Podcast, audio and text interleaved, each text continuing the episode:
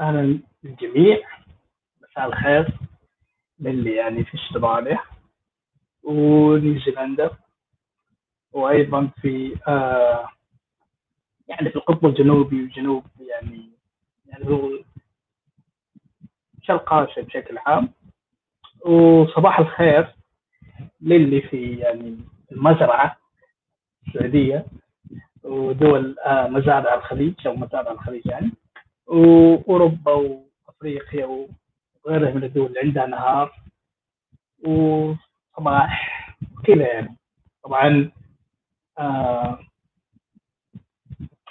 تقريبا هذه أول حلقة لي السنة هذه الجديدة، وكل سنة وانتم طيبين. طبعا تقريبا هذا هو الوقت المناسب بالنسبة لي إن أقدر أسوي بث، يعني على الأقل في الفترة الحالية وفي الأسابيع القادمة، ويعني زادت المشاغل والظروف يعني بدأت تكثر زي ما يقول السنة هذه، وداخل علينا غلط في بداية السنة. ف يعني قاعد أحاول أشوف وقت مناسب إني يعني أسوي فيه بث، بحيث إنه عندنا الشعب يعني المستعود العظيم يعني يقدر يتابع ويشوف يعني إحنا إيش بنسوي، إيش بنقول، وكيف عايشين، وكيف نتكلم، وإيش اللي بنطرحه، وإيش اللي بننظر فيه على الناس، يعني بحكم إنه المعارضة يعني عندنا المساعدة يعني شغالة بهذه الطريقة يعني. فنحن يعني برضو داخلين في الخط ونشوف إيش اللي موجود يعني. طبعا هذه حلقة افتتاحية بمناسبة السنة الجديدة، ونقول لكم مرة ثانية كل سنة وانتم طيبين، كل عام وانتم بخير. وطبعا مرت تقريبا 3 أسابيع أو أكثر من 2.5 أسبوع على بداية السنة، وتقريبا خلال 2 يومين راح يتم تنصيب جو بايدن كرئيس رقم 46 للولايات المتحدة الأمريكية، يعني اللي تعتبر على الأقل من الناحية العسكرية أقوى دولة في العالم، حتى من الناحية الاقتصادية. طيب موضوعنا يعني حيكون فقط يعني ندردش ونستانس وناخذ ونعطي، ويعني نقول لكم ايش اللي يعني بحاول اسويه السنة هذه، ايش اللي صاير في الفترة الماضية. طبعا راح اختصر لانه يعني في اشياء صارت، وفي شخصية يعني يعني في شخصية في المعارضة طبعا، انتقاد بن سعود ونظام بن سعود واللي بيسميه نظام بن سعود محمد بن سلمان، يعني راح يكون مستمر. وبجانب انه يعني اللي طلع مؤخرا تقريبا قبل نهاية السنة الماضية اللي هو المستشار أبو تركي محمد بن دحان اللي بيطلع معي دائما في البث، وأيضا في شخصية مقيمة في نيوزيلندا اسمه يسام الشمري، مع شخصية أخرى مقيمة في بريطانيا اسمه دخيل القحطاني. تقريبا سووا تحالف يعني على أساس إنه يكون في مجلس انتقالي برلماني فيدرالي شيء من هذا القبيل. وطبعا هو تفتت، وقبل كم يوم يعني الدكتور يسام او الاستاذ يسام او المدعو يسام الشمري مع المستشار ابو تركي يعني قالوا سووا انسحاب، طيب، وشكلوا هم المجلس الانتقالي الفيدرالي، او يعني مجلس مشابه للمجلس السابق بس بدون ما يكون في دخيل القحطاني. راح ناخذ تفاصيل اكثر مع المستشار ابو تركي يعني لما يبدا يعني يرجع معانا البث، وبرضه يعني بنتواصل مع المدعو يسام الشمري عشان نشوف ايش الهرجه، ايش اللي صاير.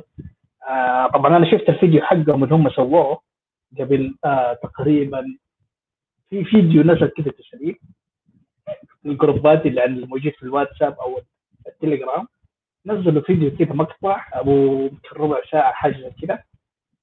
المقطع هذا فيه سب وشتم، يعني سب شتم من يعني بشغل عالي، وكانت في شخصية اللي هو معنى الجربة وحاجة زي كذا. يعني يبدو من الفيديو اللي أنا شفته إنه قاعد يحاول يخرب يحاول يعني انه يثبت نفسه انه يعني زعيم قبيله وانه هو ما ادري ايه، وهو يعني يعني اللي يسموه يعني بالانجليزي التخمان، يعني هو جاي يسوي نفسه التخمان وكرشه. المهم انه خربت المجموعه، وفي النهايه طلعوا ثلاثه وهم اللي طلعوا البيان، وكان في قبول في المعارضه بشكل او باخر، يعني انه يكونوا موجودين. بس الشيء الملاحظ، وهذه يعني عشان كذا انا في قلت في شخصيه راح تتم، يعني انا شخصيا راح حبدا يعني زي ما يقولوا ايش، يعني حرد على الافكار والكلام الشخصيه هذه يعني بتتكلم عنها، او انها يعني الافكار اللي هي بتروج لها، يعني الايديولوجيه اللي هي بتحاول تروج لها وتقنع بها الناس ان هي الصح وان هي الافضل وهي التوب وهي كذا ومن هذا القبيل يعني. وهو موجود في المعارضه، وواحده مخضرمين يعني مش سعد الفقيه الثاني. طبعا السبب يعني في اسباب كثيره، لانه طبعا ما في بينه وبينه مش شخصي، هو الدكتور المشعري البروفيسور الفيزيائي، بس اللي انا اثار اهتمامي اكثر انه هو له كتاب اسمه كتاب التوحيد. طبعا انا قريت تقريبا الفصل الاول، والفصل الاول هذا بحد ذاته يعني حسوي له حلقه، يعني حسوي حلقه للكتاب اللي هو سواه، يعني نتكلم فيه يعني مواضيع يعني ممتازه، وفي نفس الوقت مواضيع يعني من جهه اخرى لو نظرت لها من جهه اخرى بتكتشف انه يعني انه كانه بيحاول يثبت انه محمد يعني اللي هو يعني ادعى النبوه من اكثر من 1400 سنه، يعني انه شخص يعني مثل اي شخص اخر ممكن يكذب، ممكن يصدر منه كلام يعني تعلق بامور الدنيا ومش من الوحي ومن الكلام ده. وطبعا هذا ما يثبت انه هو نبي، طبعا لا، بيثبت انه هو يعني سيئ.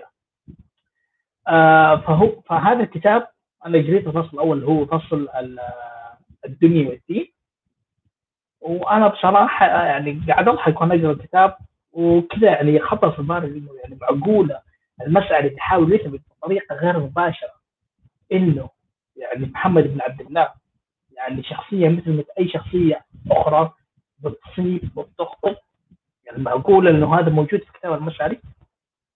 هذه نقطه. النقطة الثانية، طبعا في أكثر من فصل في الكتاب هذا اللي هو كتاب التوحيد، وراح يعني حناقشها معاكم وأبين لكم إنه ليش إنه في مشكلة حقيقية عندنا في البلد تتعلق بالدين، وإذا ما قدرنا نحن نغير الدين يعني أو حتى نوصل لإصلاح حقيقي بحيث إنه الدين يكون فقط روحاني لا أقل ولا أكثر، إذا ما قدرنا نسوي هذا الشيء ما راح نقدر نغير الوضع اللي احنا بنعاني منه سياسيا وحقوقيا واجتماعيا ثقافيا وكل شيء يعني عندنا في المزرعه. طبعا هذه نقطه. النقطه الثانيه، المسعري يعني سوى حلقه وانا يعني استغربت منها شويه، لانه توقيتها يعني جاء بعد ما المستشار ابو تركي محمد القحطاني ويسام الشمري ودخيل القحطان طلعوا بمسوده تتعلق بالدستور، وكيف يكون شكل دستور البلد مستقبلا، او كيف تكون الفتره الانتقاليه عندنا في البلد، وايش اللي هم بيتمنوه يكون في البلد. طبعا اللي سواه المشعري اتكلم فيه وانتقد فيه موضوع الاعلان العالمي لحقوق الانسان، اللي انا اعتبرها اعظم وثيقه يعني انشاها الانسان على مر تاريخه، اعظم من الكتب اللي بتسمى بالكتب المقدسه مثل القرآن والإنجيل والتوراة والكتب الدينيه الاخرى. هذا الكتاب اللي هو الاعلان العالمي لحقوق الانسان يعني اعظم وثيقه ممكن يستند عليها الانسان يعني من وجود البشريه وحتى هذه اللحظه ومستقبلا كمان. طبعا المشعري يعني اللي يعني اللي خلاه يعني اللي ازعج يعني زي ما يقولوا يعني تفكيري او عقلي، انه بدا ينتقد او انه انتقد في هذه الحلقه عن موضوع الاعلان العالمي لحقوق الانسان. طبعا المشاهدين لما انا شفت الفيديو الردود للاسف كلها بتنتقد المذيع اللي هو بوصفوان. ليش؟ لانه بوصفوان كان يقاطع المسعري، وانا كنت يعني من ضمن يعني جزئيا مع المشاهدين، لانه بوصفوان للاسف يعني كان بيحاول يعني يعني كان يكثر من المقاطعه، وفي نفس الوقت كان بيحاول يقول المشهد انه هذه الوثيقه وثيقه عظيمه، يعني فعلا يعني ساوت بين الذكر والانثى اللي عليها اشكاليات كبيره جدا عندنا في الدين الاسلامي، وكلنا عارفين هذا الشيء.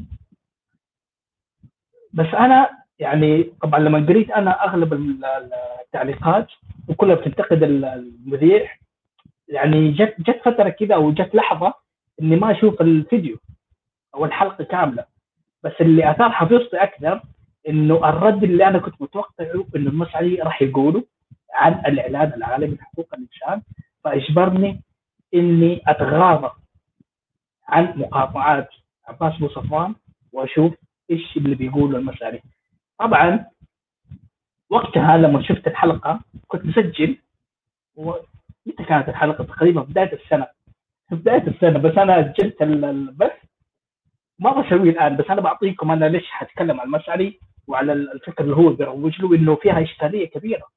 الفكر اللي بيروج له المسعري للاسف ما بيقل يعني وحشيه عن سعد الفقيه، عن ولايه الفقيه، عن الوهابيه، الدواعش، الافكار الدينيه الاخرى. حتى لو افترضنا انه المسعري يعني بيحاول انه بيوفق بين الدين والدنيا، طبعا لا حد يقرا كتاب التوحيد الفصل الاول اللي يتكلم عن الدين والدنيا لانه في تخبيص. حتى لو حاول المسعري يوفق بين هذا الشيء، يعني ما يقدر يخرج من كلام القرآن نفسه اللي هو يعتبر كلام الهي ونص مقدس. عارف يعني ايش لما تقول هذا الشيء مقدس، شيء يعني من الاله؟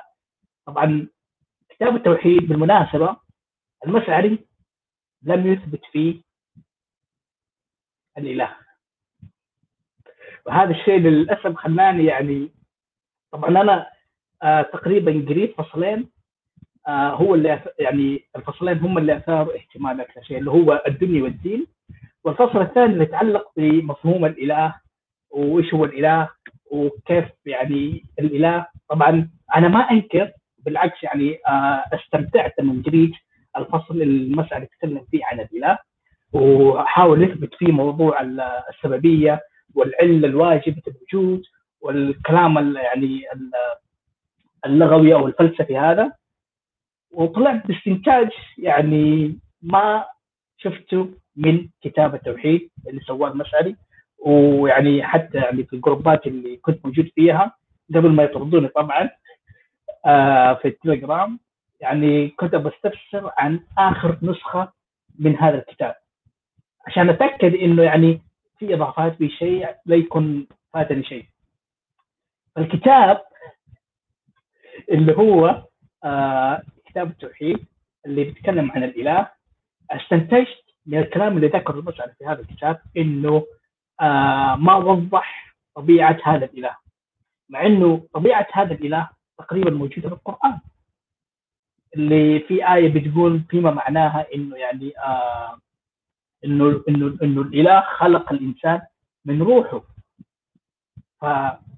وانا كنت اقرا هذا الكتاب، يعني بدات افكر اللي هو كتاب التوحيد اللي يتعلق بالاله وبالعله الواجبه الوجود ومن هذا القبيل، يعني خطر في بالي سؤال وقلت طيب اذا هو شرح الاله بهذه الطريقه واثبت هذه العله الواجبه للوجود، لانه الموضوع يتعلق بالكون والكون، اذا طبعا اتغاضينا عن التشريعات اللي طلعت في القران واللي قالها محمد على لسان الوحي، اذا اتغاضينا عن هذا، الاله اللي موجود او اللي وصفه البشري يعني خلاني يعني خلى عقلي يفكر ويطلع باستنتاج او تساؤل. وطرحته انا يعني في وقتها وانا اقرا الكتاب، وقلت طيب اذا هو وصف هذا الاله بهذه الطريقه وبهذا الشيء يعني اللي يعني يعني جدا يعني منطقي واقعي. طيب ايش ممكن يكون طبيعة الإله؟ خلونا من التشريعات، خلونا من يعني من الوصف، خلونا من يعني الإحساس أو الإيمان. طبعا في واحد من الجروبات قال اللي هو بيطبل المسعري كثير ويعني بيسوي كاريكاتيرات على الحساب الأخرى اللي موجودة في المعارضة وبيدعم المسعري، وهو قطع طبعا. ذكر كلمة في أحد الجروبات وقال إنه الإله هذا ما تجد يعني، أو الدين قائم على الإيمان فقط، بدون الإيمان ما بشيء اسمه دين. فلما جيت أنا أسأل نفسي ويعني وكنت أسأل نفسي وأقول يعني إيش طبيعة الإله، يعني إيش ممكن الإله بيكون؟ أوكي المسألة أنت ذكرت في هذا الكتاب كل شيء عن الإله وكل شيء تمام وعجبني الكلام، ويعني يعني منطقيا يعني أتوافق مع المنطق اللي أنا يعني بشوفه. طيب إيش ممكن يكون طبيعة الإله هذا اللي أنت وصفته بهذا الوصف يعني يعني ما يقول عليه المضبوط أو التمام؟ وأنا قاعد أقرأ وأكمل أقرأ ما وصف هذا الإله في كتابه، يعني المسعري ما وصف هذا الإله في كتابه، وهذا خلاني أسأل نفسي أكثر. طيب وش ممكن يكون، يعني إيش اللي يمنع إن ممكن يكون الإله يعني موجود في كل مكان؟ إيش اللي يمنع إن يكون الإله يعني ذرة مثلا، أو يعني أقل من الذرة، أو إيش اللي يمنع إن يكون الإله روح؟ الروح هذا اللي ما حد يعرفه، اللي انحشر فيه محمد جم سأله تقريبا نظم الحارث في مكة وقال له ما هو الروح يا محمد؟ قال له بكرة أنا أجيب لك الإجابة، تعلم بعد يومين وأنا أجيب لك الإجابة. كان اليوم الثاني الثالث أسبوعين محمد ما عرف الإجابة، وقال له قل الروح من أمر ربي وما أوتيت من العلم إلا قليلا. فإيش اللي يمنع إنه الإله اللي وصف المسألة في كتابه كتاب التوحيد يكون هو الروح نفسه، اللي هو بالتأكيد ما حد بيعرف، حتى الأنبياء ما بيعرف، حتى محمد نفسه ما بيعرف. إيش اللي يمنع إنه يكون هو الروح؟ إذا في آية برضه في القرآن فيما معناها بتقول إنه يعني خلق الإنسان يعني وخلقنا، أو يعني فيما معناها ما أبغى ألف وبعدين أخبص وبعدين يعني يشكوا علي المتدينين، فيما معناه إنه الإله خلق الإنسان من روحه. فايش اللي يمنع ان يكون لله هو الروح؟ مع انه حتى الروح نفس الواحد ما يتخيل كيف يكون شكلها. الناس متخيلته طبعا في الافلام، في المسلسلات، في الافلام والكرتون، متخيلين شكل الروح بهذه الطريقه، وارد ان يكون هذا الشيء. وهذا يدل على انه مستقبلا ممكن انه العلم راح يوصل لفكره شكل الروح هذا. فايش اللي يمنع انه لله يكون روح؟ وانا اتذكر الى الان في مقطع لمحمد علي كلاي الظاهر اللي شفته في اليوتيوب، لما جو سالوه كان في مقابله في برنامج تلفزيوني، المذيع ساله او المقدم ساله قال له يعني كيف تثبت او كيف تؤمن بالاله او الله، يعني ساله من هو الله وكيف تعرف الله وزي كذا. فكانت اجابه الملاكم محمد علي كلاي يعني كانت يعني اجابه عظيمه جدا، وإجابة تنم على أنه هذا هو المفترض أن الدين الإسلامي يكون عليه. إجابة يعني تنم على الروحانية، تنم على يعني اللي هي اللي يسمونها الصوفية، وأنه يكون علاقة روحية بين الإنسان وبين الطبيعة اللي هو بيعيش عليها أو اللي بيعيش حولها، واللي هي بتتمثل طبعا في الدين الإسلامي قائمة على التشريعات والصلوات والعبادات مثلها مثل بقية الأديان. فإجابة محمد علي كلاي كانت حصلها في اليوتيوب، حصلها في اليوتيوب، يعني أكتب بالإنجليزي محمد علي كلاي والجاد أو الله وحاجة كذا يطلع لكم، وأعتقد تطلع مترجمة. فمحمد علي كلاي قال للمذيع أو جاوب للمذيع وقال له إنه الله اللي هو اسم الإله يعني عند المسلمين موجود في كل مكان، وهو جزء من هذا الكون اللي إحنا عايشين فيه، جزء من الطبيعة اللي إحنا عايشين فيه، جزء من جسم الإنسان نفسه، جزء منك أنت وأنت فهذا الإجابة لما يجي يسمعها المسلم حينصدم ويعني ما حيتقبل هذا الشيء. لكن لو أنت تعمقت روحيا بالدين هذا اللي أنت بتؤمن فيه عن طريق الصلوات والعبادات بالطبيعة اللي أنت عايش حولها والكوكب هذا اللي أنت عايش فيه، راح تكتشف هذا الإله اللي أنت يعني ما أنت راح تتقبله، مثل ما ذكروا محمد علي كلي الملاكم وغيره كثير قبله، يعني خصوصا الصوفية والمعتزلة ويعني وكثيرين يعني روحانيين من الدين الإسلامي، يعني مثل الحلاج وغيره. هذول يعني أعطوا مثال حقيقي إنه كيف المفترض الدين الإسلامي يكون عليه، يكون روحاني فقط لا أكثر ولا أقل. وهذا الشيء اللي أنا بحاول أسعاله يعني في هذه السنة وفي السنة القادمة، إنه لما أجي أنا أبغى أصنع التغيير، أو يعني لما أجي أحاول أصنع التغيير عندي في البلد، هبدأ عن طريق الدين. يعني ما راح أركز يعني إيش اللي صار عندنا في الوضع السياسي في البلد، أو إيش بيسوي الدين السعودي سياسيا أو حقوقيا أو أخلاقيا أو اجتماعيا أو ثقافيا أو غيره، أو من أي توجه موجود عند أو أي من يعني يعني زي ما يقولوا إيش يعني موجود عندنا في البلد، سواء كانت سياسيا أو أخلاقيا أو حقوقيا أو من هذا القبيل، ويتم استثناء الدين. طبعا أنا ما راح أبدأ بهذا الشيء، يعني هذا الشيء راح يكون موجود، لكن الأساس حيكون عندي إنه إذا أنا قدرت يعني أحدث الصلاح أو تغيير حقيقي في الدين اللي يعني الناس اللي بتؤمن فيه عندنا في البلد بالطريقة هذه اللي احنا عايشينها الآن، إذا قدرت أنجز هذا الشيء يعني فعلا أنا راح أقتنع 100% إن الوضع السياسي عندنا في البلد، الوضع الحقوقي عندنا في البلد راح يتغير 180 درجة، لأنه وقتها راح يعني ما راح يكون في أي تدخل من الدين في الحياة العامة، السياسة، في الحقوق، في مش في الثقافة، في أي يعني منحى من مناحي الحياة، لأنه الدين يعتبر الآن جزء من الثقافة، فبالتالي يعني ما نقدر يعني ننفيه أو إنه يعني نخلص عليه زي ما يقولوا، أو إنه يعني نلغيه، أو إنه يعني نحذفه بالكلية. لا، يعتبر جزء يعني يلعب دور في حياة المجتمع، في حياة الإنسان، وشيء يعني مرغوب في عند الإنسان يعني طبيعته، إنه يعني يبغى شيء يعني يحس إنه هو يقدر ينتمي له، أو يقدر يعني يكون جزء منه يعني في حياته. ممكن نتخيل هذا الشيء حتى مع ماتو اللي هو يعني يكون في الدين. ف هذا الشيء اللي أنا بسعاله. طبعا أنا لما أجي أتكلم عن محمد أو عن القرآن أو عن الحديث اللي يعني راح أستخدم المتواتر منها ويعني الموجودة في يعني صحيحين وغيره، والحديث القدسية،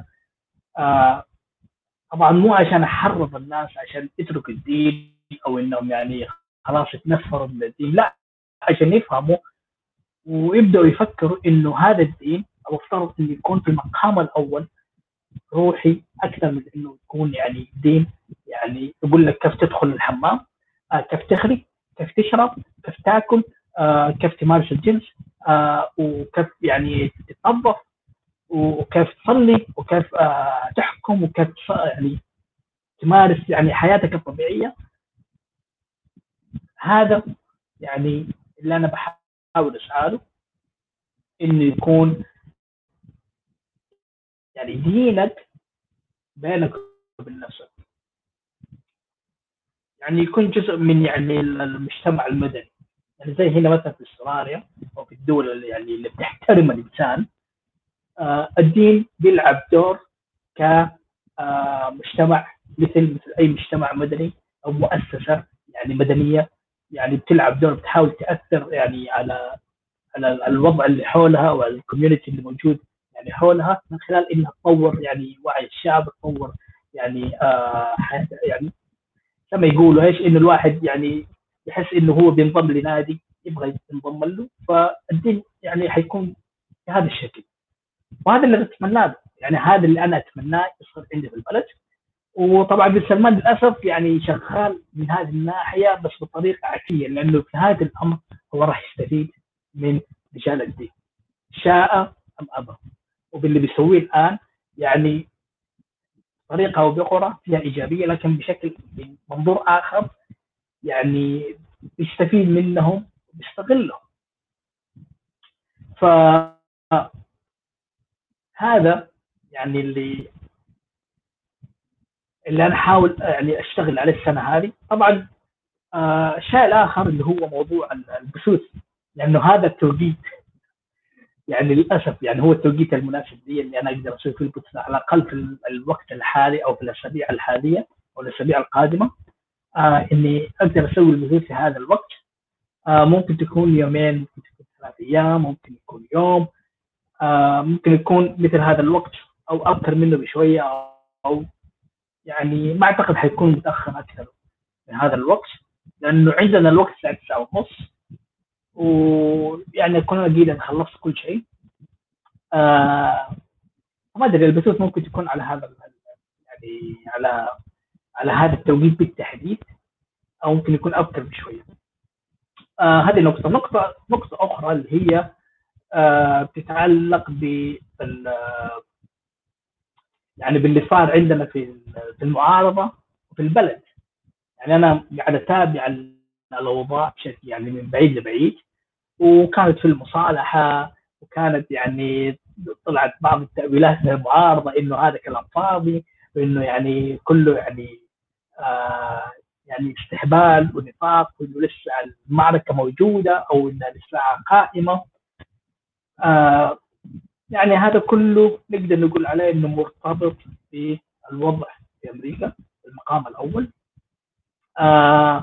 يعني برضو يعني بحاول انه إن السنه هذه يعني ما نطول، او اللي انا ما اطول في البثوث، يعني بالكثير يعني نص ساعه كذا واقفل. حتى لو استضفت انا كم شخص يعني في البرنامج، يعني بحاول اخليها تكون نص ساعه مثلا ساعه.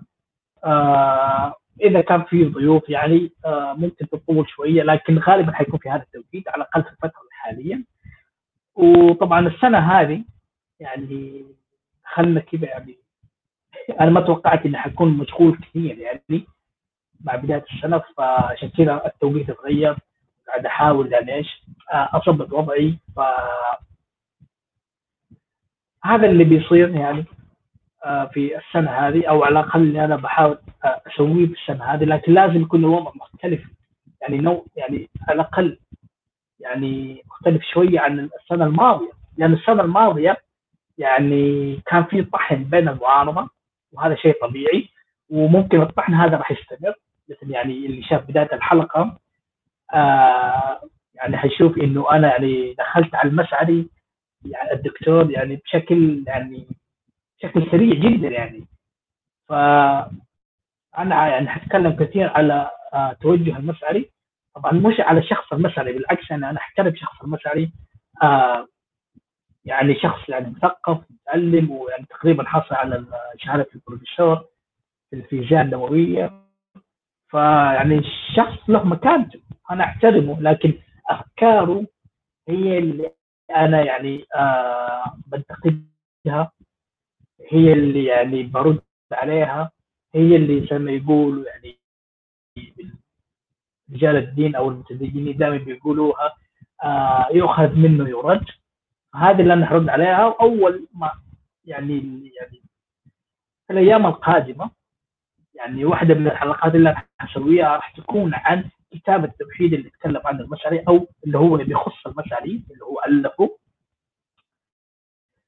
وحتكلم على كم فصل، وحنشوف القرآن، لأنه كتاب التوحيد ممكن الواحد يقدر يستفيد منه، ممكن نقدر نتنور منه، خصوصا في موضوع العلة الواجبة الوجود، أو يعني حتى إنه يحسس نفسه إنه فعلا محمد هو يعني خاتم الأنبياء، وهو يعني لا ينطق عن الهوى، إنه هو إلا وحي يوحى. الكلام ده ممكن يستفيد منه خلال الكتاب. لكن لما نحن نيجي نقارنها القرآن، أوريكم القرآن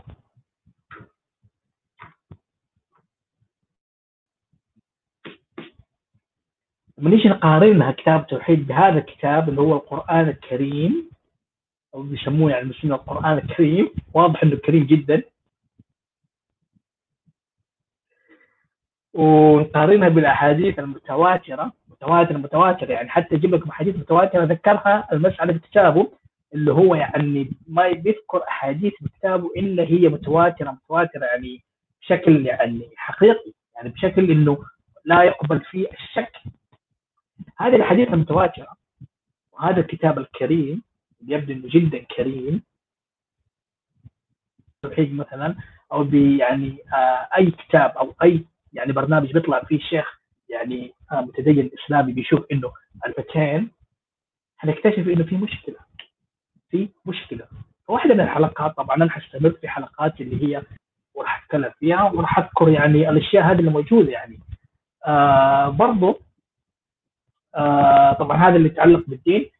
في نقطه مهمه انا حاب يعني اذكرها، تقريبا ذكرتها في بدايه الحلقه، اللي هو انه انا لما اجي اتكلم عن الدين بهذا الطريقة سواء عجبتك ولا ما عجبتك، أنا لا أهدف في المقام الأول إني أخليك تترك الدين، بل بالعكس إنه أخليك تفكر وتشغل عقلك، وكمان يعني بحاول أزعج عقلك عشان يبدأ يعني يبحث ويقرأ ويشوف ويقارن، عشان يكتشف إنه هل هذا الدين فعلا مثل ما الكثير من المسلمين بيردد يقول الإسلام هو الحل، فعلا الحل موجود فيه ولا لا، ولا هو بس يعني كلام فاضي ويعني ما له اي قيمه، يعني كلام يعني قالوا انسان في وقت ما في مكان ما في عصر ما، وبشكل او باخر قدر يعني يقنع كثيرين، ما نقول يضحك عليهم، انهم يؤمنون فيه ويقدسوه. فهذه واحده من البرامج اللي بسويها. برضو في برامج بحاول اسويها حواريه، بحاول اجيب فيها ناس برضه المعارضه، يعني نتكلم نشوف ايش اللي صاير. يعني صراحه يعني انا لي اكثر تقريبا من سنتين وانا اطلع علني واتكلم. تخيلوا لما اجي انا اراجع السنتين هذه واشوف ايش اللي صار فعلا في المعارضه، او ايش صار عندنا في البلد من تغيير حقيقي يعني بيخلي الواحد يعيش فيه ويحس انه هو عايش كإنسان فيه، حكتشف انه ما صار ولا شيء، ما في شيء فعلا تحقق. كل اللي تحقق انه حاجه يعني نوعا ما تعتبر ايجابيه، وهذا ممكن نحتاجه بشكل اكبر عندنا في المعارضه، وبرضه بشكل غير مباشر عندنا يعني عند الشعب، اللي هي فكره انه لازم يكون في تقبل للاراء، لازم يكون في تقبل يعني للافكار، التوجهات، للاجناس. لانه تخيلوا انه حتى في المعارضه يعني في ناس للاسف يعني يبغاها ذكوريه فقط، ما يبغاها يعني يعني ميكس فيها يعني اناث ويعني حتى يعني شباب ويعني كبار في السن وغيره، لا يقول لك ابغاها ذكوريه وبس. وبرضه في بعض الحلقات يعني راح اتطرق لموضوع اللي هو يتعلق بموضوع اللاجئين وقصصهم ومواقفهم اللي هم يعني بيمرون فيه وبيعيشوه وبيجربوه. لانه في بعض في المعارضه للاسف يعني يعني لما تشوف تصرفاته تجاه الناس اللي بتقدم على اللجوء خصوصا من الاناث، حتكتشف انه هذا الشخص او هذه الشخصيه يعني للاسف تقدر تقول عليها انها فيها يعني عندها مشكله، يعني مشكلة حقيقية تتعلق بأنه هذا الشخص ممكن يكون يعني له علاقة بشكل مباشر أو غير مباشر بالنظام السعودي، من خلال أنه يحاول يخرب على موضوع الناس اللي بتقدم على اللجوء خصوصا من الإناث. هذا الموضوع راح أتطرق عليه، وطبعا في أكثر من شخصية يعني بتتكلم في هذا الموضوع من زمان، وواحد منهم اللي هو الدكتور طالب عبد المحسن يعني بتحاول تخرب على موضوع اللاجئين اللي بيقدمون اللجوء في كل مكان او في اي بلد بيحترم الانسان، يعني بيقبل طلبات اللجوء خصوصا من الإله. تخيلوا ناس المعارضة بتمارس هذا الشيء وبتخرب على الناس هذه.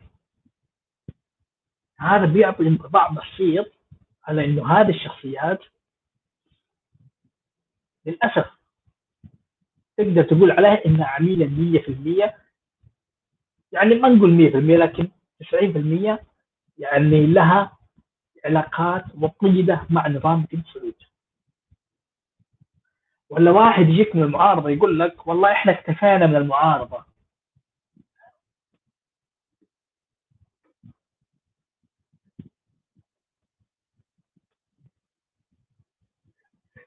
في بعض الشخصيات المعارضة يقولوا لك والله نحن اكتفينا خلاص ما نبغى زيادة.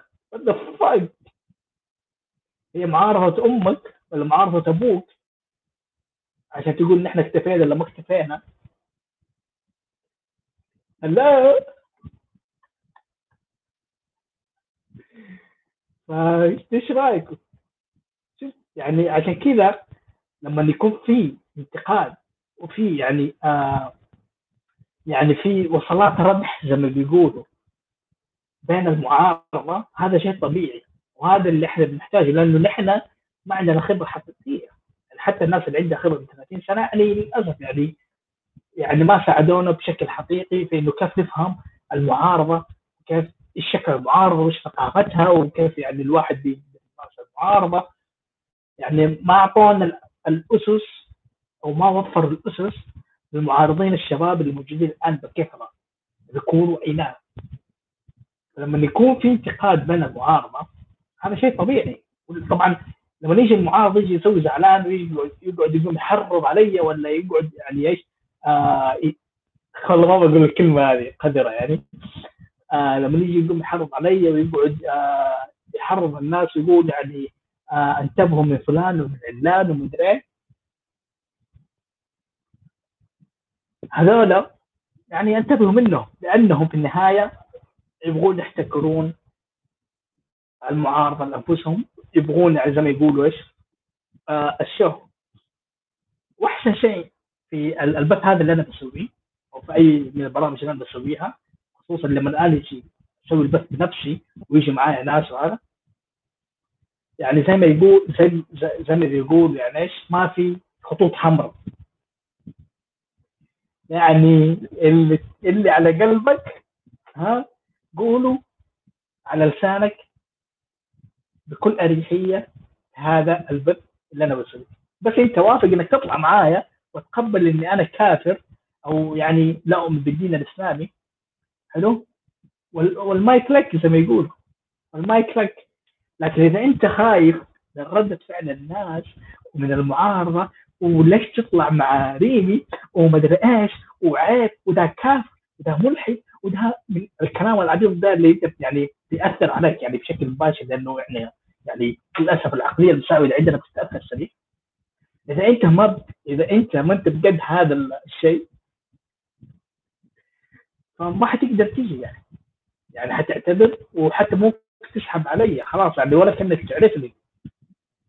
فحاول يعني أنا حتى بحاول أروج لهذا الشيء من البثوث اللي أنا بسويها. حاول إنه أنت تكون مستقل بأفكارك، تكون مستقل بآرائك، تكون مستقل يعني بقناعاتك بقراراتك، ويعني زي ما بيقولوا إيش يعني ما أعتقد إنه كلام الناس بيهمك، يعني إلا إذا أنت شايف نفسك يعني محور الكون والناس كلها بتهتم أنت إيش بتقول إيش ما بتقول، ممكن يعني ممكن نراعيك.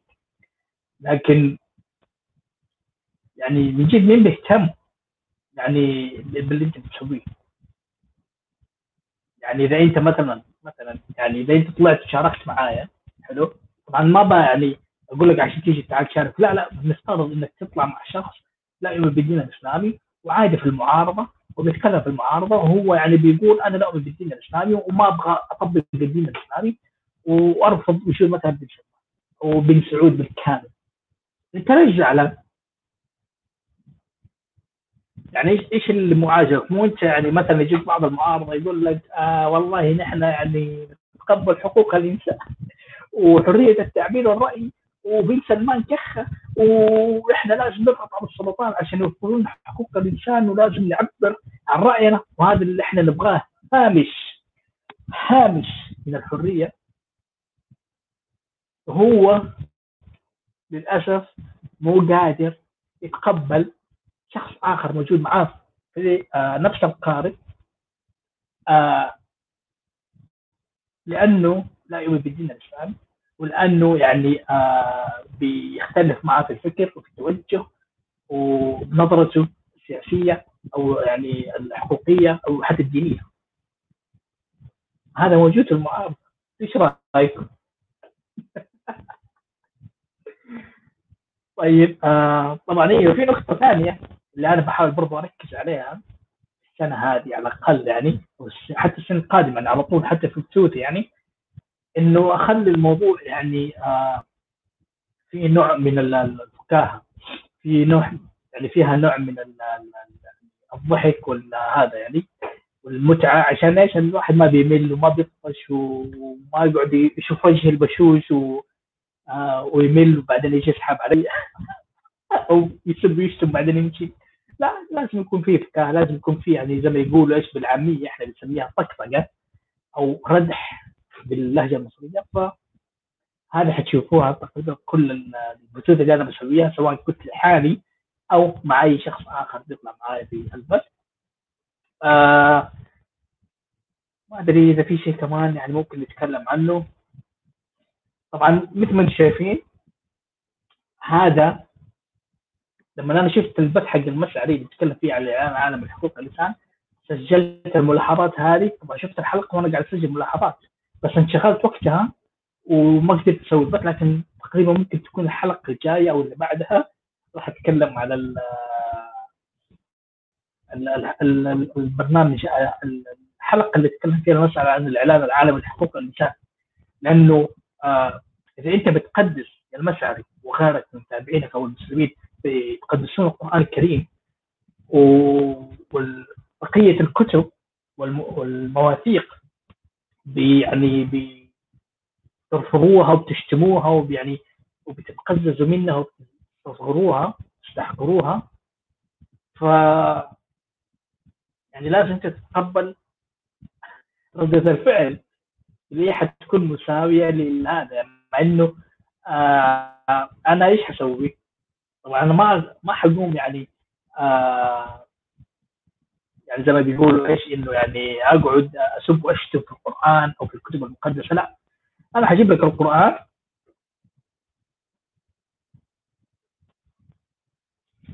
انا لا اؤمن بهذا الكتاب طبعا، لكن انا اتذكر ان انا جيت لاستراليا يعني وكان معي هذا الكتاب، يعني كنت مسلم بصلي وزي كذا يعني معي هذا القرآن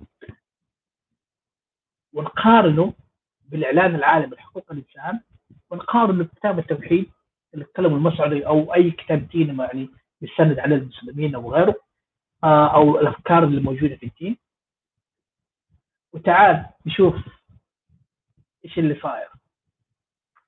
في نقطة طبعا ممكن بعض بيسأل يقول طيب أنت دحين بتنتقد المسعري تتكلم عن المسعري بهذه الطريقة وهجوم ومدري تبى تحامي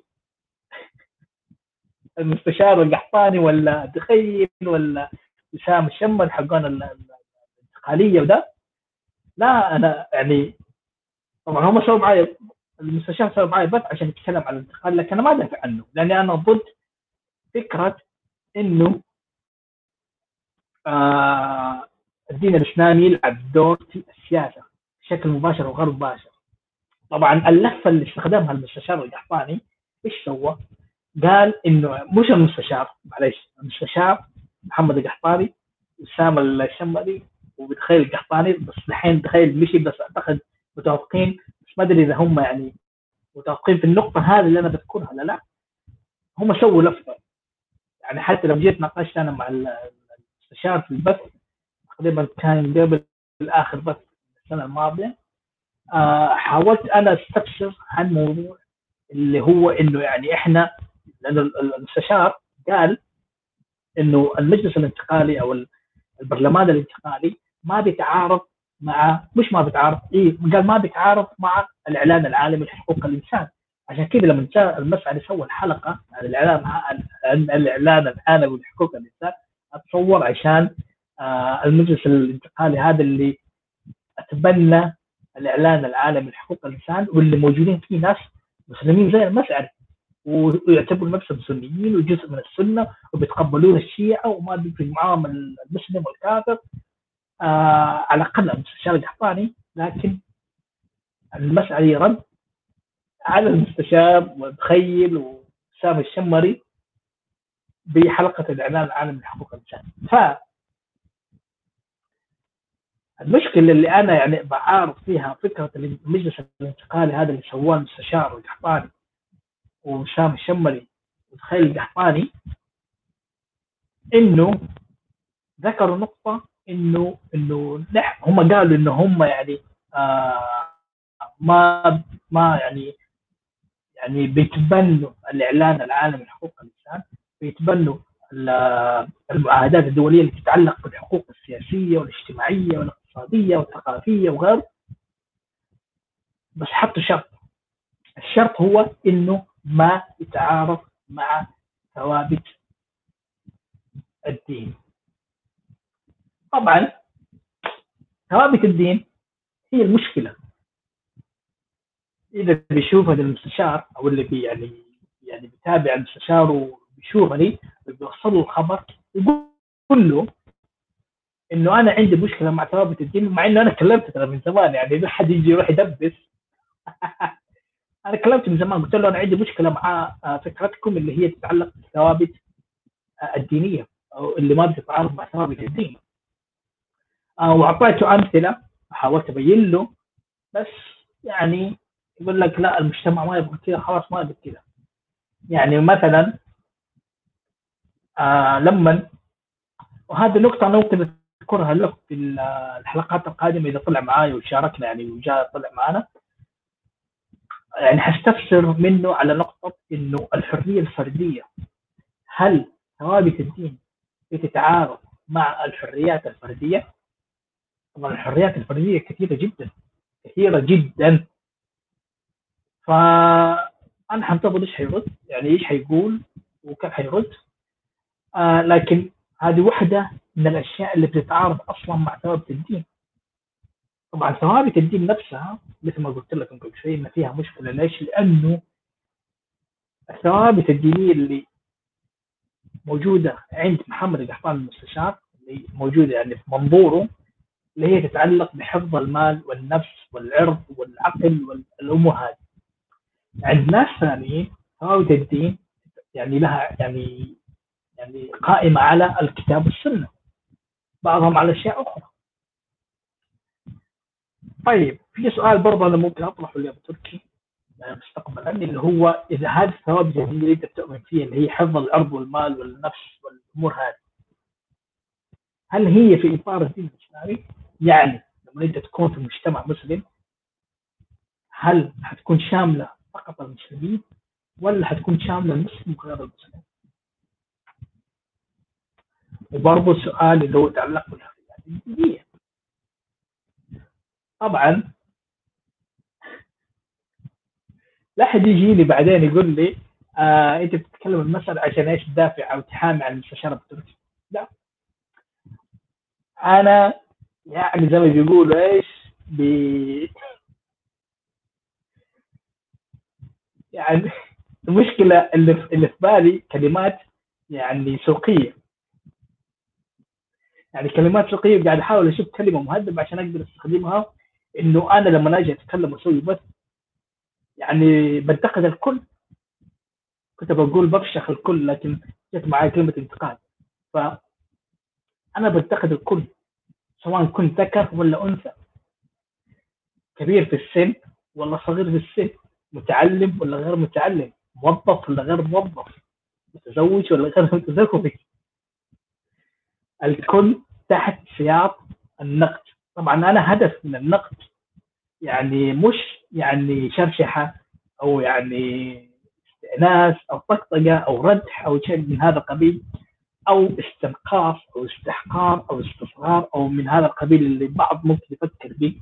لا، انا هدف من النقد عشان اوصل رساله للشعب عندنا المسعود العظيم المزرعه انه حريه الانتقاد يعني لازم تكون يعني واحده من الحريات اللي نحن لازم نؤمن بيها عشان نحن نقدر نتقبل الاخرين، نقدر يعني نتقبل افكار الاخرين، توجهات الاخرين، اراء الاخرين. لو ما في هذه المساحه، مش مساحه، لانه المفترض ما يكون في حدود اصلا للحريات الا اذا كانت تتعدى او تتخطى يعني يعني اذيه المجتمع ومش اذيه الغير. مثل ما احد قال يعني في مقوله له انه ايش انت حر ما لم تضر. عاد ما لم تضر هذه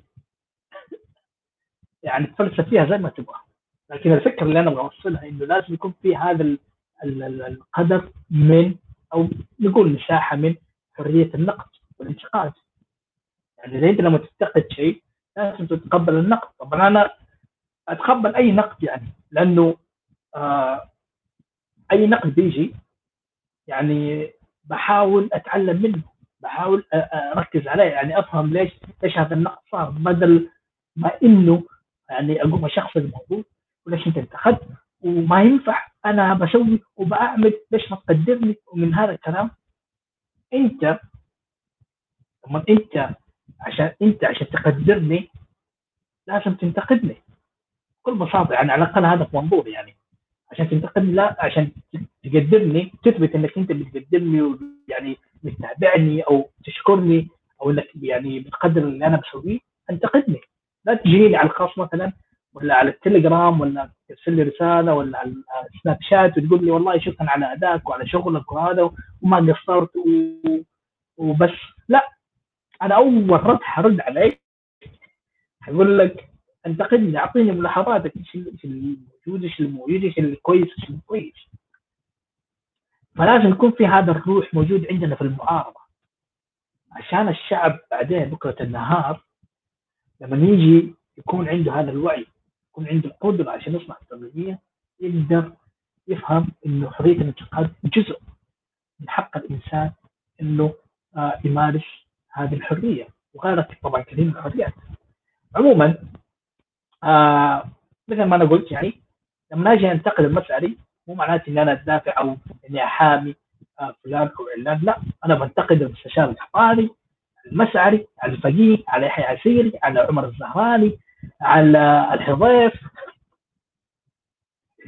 على ولد العوده، على كل الموجودين في الساحه سواء كانوا ذكور او اناث. في بعض الحالات يعني ممكن يكون فيها نوع من المراعاه والواحد يمكن يحتاج يراعي فيها، اللي هي تتعلق بانه بعض المعارضين اهاليهم معتقلين، فهو مضطر انه ينخ وانه يكون في حاله ضعف، فيقوم ايش يعني يمارس اشياء او يعني يطالب باشياء بحيث انه ما بيخلي النظام السعودي يتجرأ اكثر على الفعل الاسوء، خصوصا الناس اللي اهاليهم معتقلين. واعتقد انكم فاهمين انا اقصد به. ف بعضهم للاسف يعني تقدر تفهم انه اللي بيسويه عشان اهالي معتقلين، لكن بعضهم يعني بيروج لهذا الشيء. يعني مثلا خصوصا حقون الدستوري، انه في بعضهم يعني اهالي معتقلين، يعني يجيك واحد منهم اذا انت مثلا طلبت النظام انه يعني تفرج عن اهله زي كذا ونبغى منك الدستوري شويه تصليحات واحنا اوكي بس افرج عن اهلي، يعني هذا ما تقدر تاخذ منه كلمه، لانه هو اصلا في وضع يعني ما بيسمح له انه يكون يعني قوي بما فيه الكفايه عشان يقدر يطالب اللي هو يؤمن فيه ويبغى يحققه مستقبلا داخل بلده وشعبه ووطنه. لكن في بعضهم للاسف يعني بيروج للاصلاحات اللي هي يعني تحت نظام بن سعود وتحت دين محمد، ويصر على انه هذا هو الصح، بالرغم من هذا انه اهالي واعتقاليه، لا تستبعد انه المستقبل ممكن يتم قتلهم بشكل او باخر، مثل محمد بن سلمان او احد افراد بن سعود، نظام بن سعود.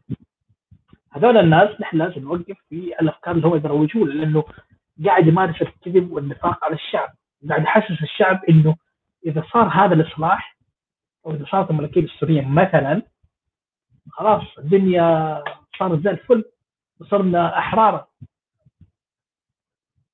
كونوا احرار.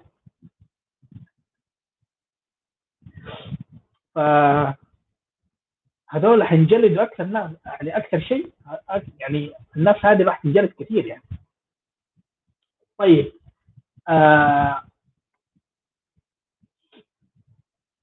اعتقد كذا نكون وصلت لنهايه الحلقه، وفي انتقادات طبعا جتني كثير، بحاول اعدلها واصلح عليها، عشان مشكله الوقت عندي ضيق، يعني الوقت يعني بيمر معايا بشكل سريع، وانا ماني قادر الحق اخلص هذا واكمل هذا واعمل هذا واركز على هذا، فهذا اللي بيقهرني يعني.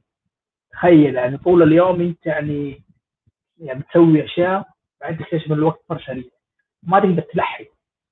فانا بحاول السنه هذه انه يكون في نوع من التنظيم ترتيب الوقت،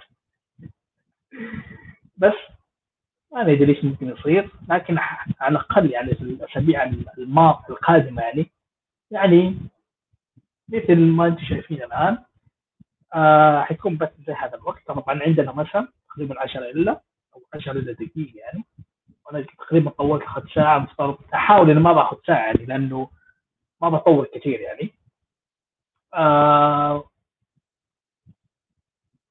طيب هذه كانت حلقه افتتاحيه عن السنه الجديده وايش اللي انا بحاول اوصل واقدمه. طبعا ما بيختلف كثير عن السنه الماضيه، لكن السنه هذه حتكون يعني حيكون زي ما بيقولوا ايش، حيكون يعني بشكل يعني بشكل صارخ، يعني بشكل يعني البعض يسميها بجاحه، البعض يسميها وقاحه، البعض يسميها يعني قوه وجه، البعض بيسميها انه يعني جرأه، البعض بيسميها شجاعه، البعض بيسميها يعني قله ادب، البعض بيسميها قله حياه، البعض بيسميها يعني مسخره، البعض بيسميها ردح. هذه كل الاوصاف راح امارسها يعني بحكم يعني نظرتك لها وكيف بتشوفها، راح تشوفها مني السنه هذه، سواء كنت لحالي في بث او مع شخصيات تظهر معايا في نفس الوقت. ف يعني لانه خلاص يقول والله من شفت طفح الكيل، والله طفح الكيل يعني شغله التزلف والمجاملات، ولا يعني too much respect يعني too much respect وتقدير، وهذا يعني مره بيخرب الوضع اللي احنا يعني مفترض احنا نشتغل عليه ونحاول نطلع من التغيير، يخرب علينا يعني. ف يعني زي ما بيقول يعني خلاص طرح، انا بالنسبه لي طرح الكيف يعني السنه دي حيكون في يعني البعض يسميها في لسع، ناس حتتلسع. ف عاد ايش نسوي يعني زي ما بيقولوا يعني احنا ما خفنا ببن سعود، بنخاف منكم يا على بالي بالك. طبعا ما اقصد احد تحديد على بالي بالك، لكن مجازا انه يعني اذا انا تجرأت على النظام السعودي بهذه الطريقه وبهذا الشكل، يعني ما حد جرأ على المعارضه مثلا، ولا على بعض الشخصيات اللي موجوده بالمعارضه او اللي يتوقع انه الناس تحترمها يعني بشكل مبالغ فيه او بتقدرها بشكل مبالغ فيه، انه يعني حتسوي هذا الشيء ولا يعني حتجنب هذا الشيء. لا، حننتقد، على الاقل انا شخصيا راح انتقد، ما حنتقدك شخصيا طبعا، انا ما راح ادخل في التشخيص موضوع الشخص انا والكلام ده، لا انا حدخل في الافكار، تعال شوف ايش فكرك، ايش توجهك، واشوف اذا هذا يصف مصلحه الشعب ولا لا. لانه هذه نقطة مهمة قبل ما أقفل، أي شخص بيطالب بإصلاحات تحت نطاف بن سعود يعني اقدر اقول لكم يعني انه انت تقدر تغسلوا يدكم منه، خليكم حذرين فقط، هذا اللي اقدر اقول. باي طريقه وباي وسيله بيستخدمها اي شخص بيطالب باصلاحات تحت نظام بن سعود بيقبل بنظام بن سعود حتى لو كان مؤقتا، يعني احذروا منه لانه هذا ما تعرف نهايه الامر راح يوقف مع مين، لانه غير يعني طبعا اكثرهم عندهم ظروفهم الخاصه واسبابهم الخاصه، لكن في بعضهم بتشوفهم بيحاولوا يروجوا وبيقولوا يعني لا احنا نبغى النظام واحنا نبغى الصلاحات، هذا اللي افضل لنا، احنا ناخذها حبه حبه واكل العنب حبه حبه وبعدين نسقطهم ونضحك عليهم. لازم تعرفوا انه هذول يعني في اي وقت من الاوقات حتشوفوهم في صف بن سعود، في صف نظام بن سعود. هذول الناس خليكم حذرين منهم. اسالوا نفسكم ليش هم يبغون الصلاحات تحت نظام بن سعود؟ ليش هم بس يضغطون على نظام بن سعود وبيحاولون ينشرون فضايح على نظام بن سعود وعلى تصرفات بن سعود يعني موضوع الحقوق وموضوع المعتقلين وغيره؟ اسال نفسكم ليش يعني انا بتعب نفسي اقوم انتقد وبعدين انا عارف قرارة نفسي انه هذا النظام ما راح يتغير، انه هذا النظام يعني راح يتعبني نفسيا وهو اللي يبغاه يلعب معاي لعبه نفسيه. فانت المواطن اللي بتتابع خصوصا اذا كنت داخل البلد اسال نفسك هذول الناس اللي في المعارضه تبغى اصلاح لانه هذا حق مشروع لهم، يعني ما هم راضيين يعني يستوعبوا او ما ادركوا حتى هذا الوقت انه هذا النظام لن يترك الحكم الا بالقوه. انا كذا اكون ختمت وخلصت البث، وانتظروا الايام القادمه والاسابيع القادمه. يعني السنه هذه راح تكون فيها يعني زي ما يقولوا ايش يعني الكل تحت ساق النقد زي ما بيقولوا، وما حيفرق معايا احد. صح في بعضهم حراعي ظروفهم بسبب يعني هذه المتقرين، لكن في الاساس يعني انا لو واحد مثلا يعني احد من اهالي يعني ما نقول يعني واحد مثلا من اهله معتقلين، انا افترض انه خلاص يعني لين متى يعني حتطبق او يعني حتطلب رضا نظام بن سعود. فعموما هذا اللي حيصير. راح نستخدم هذا الكتاب طبعا في حلقاتي اللي تتعلق عن رحلتي مع الحقيقه. نستخدم هذا الكتاب كمصدر، يعني تخيلوا انه هذا ما في له مؤلف، يعني كل الكتب فيها مؤلفين لكن هذا الكتاب ما له مؤلف. كيف؟ طبعا مو بس هذا الكتاب، لا الكتاب البايبل، الانجيل، وتقريبا التوراة وكتب الدينية الاخرى. فهذه مشكلة بحد ذاتها. هذا أنا راح أستخدم الكتاب حلو في حلقات تتكلم عن رحلتي مع الحقيقة، وراح أنتقد يعني كل يعني الأنبياء اللي الناس بتسميهم أنبياء أو يدعوا النبوة بشكل أو بآخر أو الرسالة، يعني هم بشر بيصيبوا وبيخطئوا، فكله راح ينتقد، يعني راح أتكلم يعني عنهم وراح يعني حذكر يعني الكتاب من الحديث عن انه كيف الدين والصرف ما يلعب دور كبير في السياسه او ما يلعب دور اساسي في السياسه. طيب انا كذا اكون وصلت لنهايه الحلقه. اذا في احد عنده ردود او يعني استفسارات او اسئله او ملاحظات يقدر يحطها ويشاركني في البثوث، سواء كنت على صفحتي في الفيسبوك او قناتي على اليوتيوب او البيرسكوب. بالمناسبه البيرسكوب مع بداية السنة هذه شهر أبريل أو شهر أربعة راح يقفل البيرسكوب، راح يكون البث مباشر عن طريق تويتر. فأنا أبغى أربط البث اللي انا بسويه، الموقع اللي انا بسوي فيه البثوث بربطه بحساب تويتر، لانه البيرسكوب حيقفل بشكل نهائي في 1 أبريل 2021.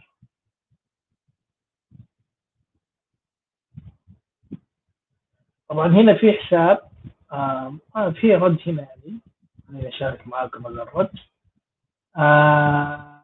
بس الحساب وهمي لانه فيه حروف كثيره ورموز وارقام، فيقول مرحبا لمين اشتغل لك بثوثك، مرحبا بك، ما ادري كيف انطق اسمك، يعني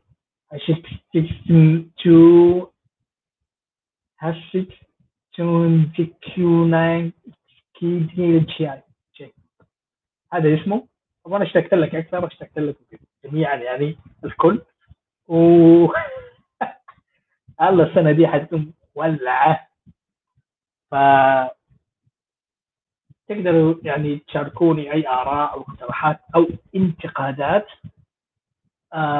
وشاركوا معاك في البث والناس بتشوفها وبتقراها، طبعا بدون سب وشتم واساءه شخصيه، لانه يعني هذه قله ادب فعلا، يعني لانه انا ما اتكلم على اشخاص قد ما اتكلم على افكار هؤلاء الاشخاص.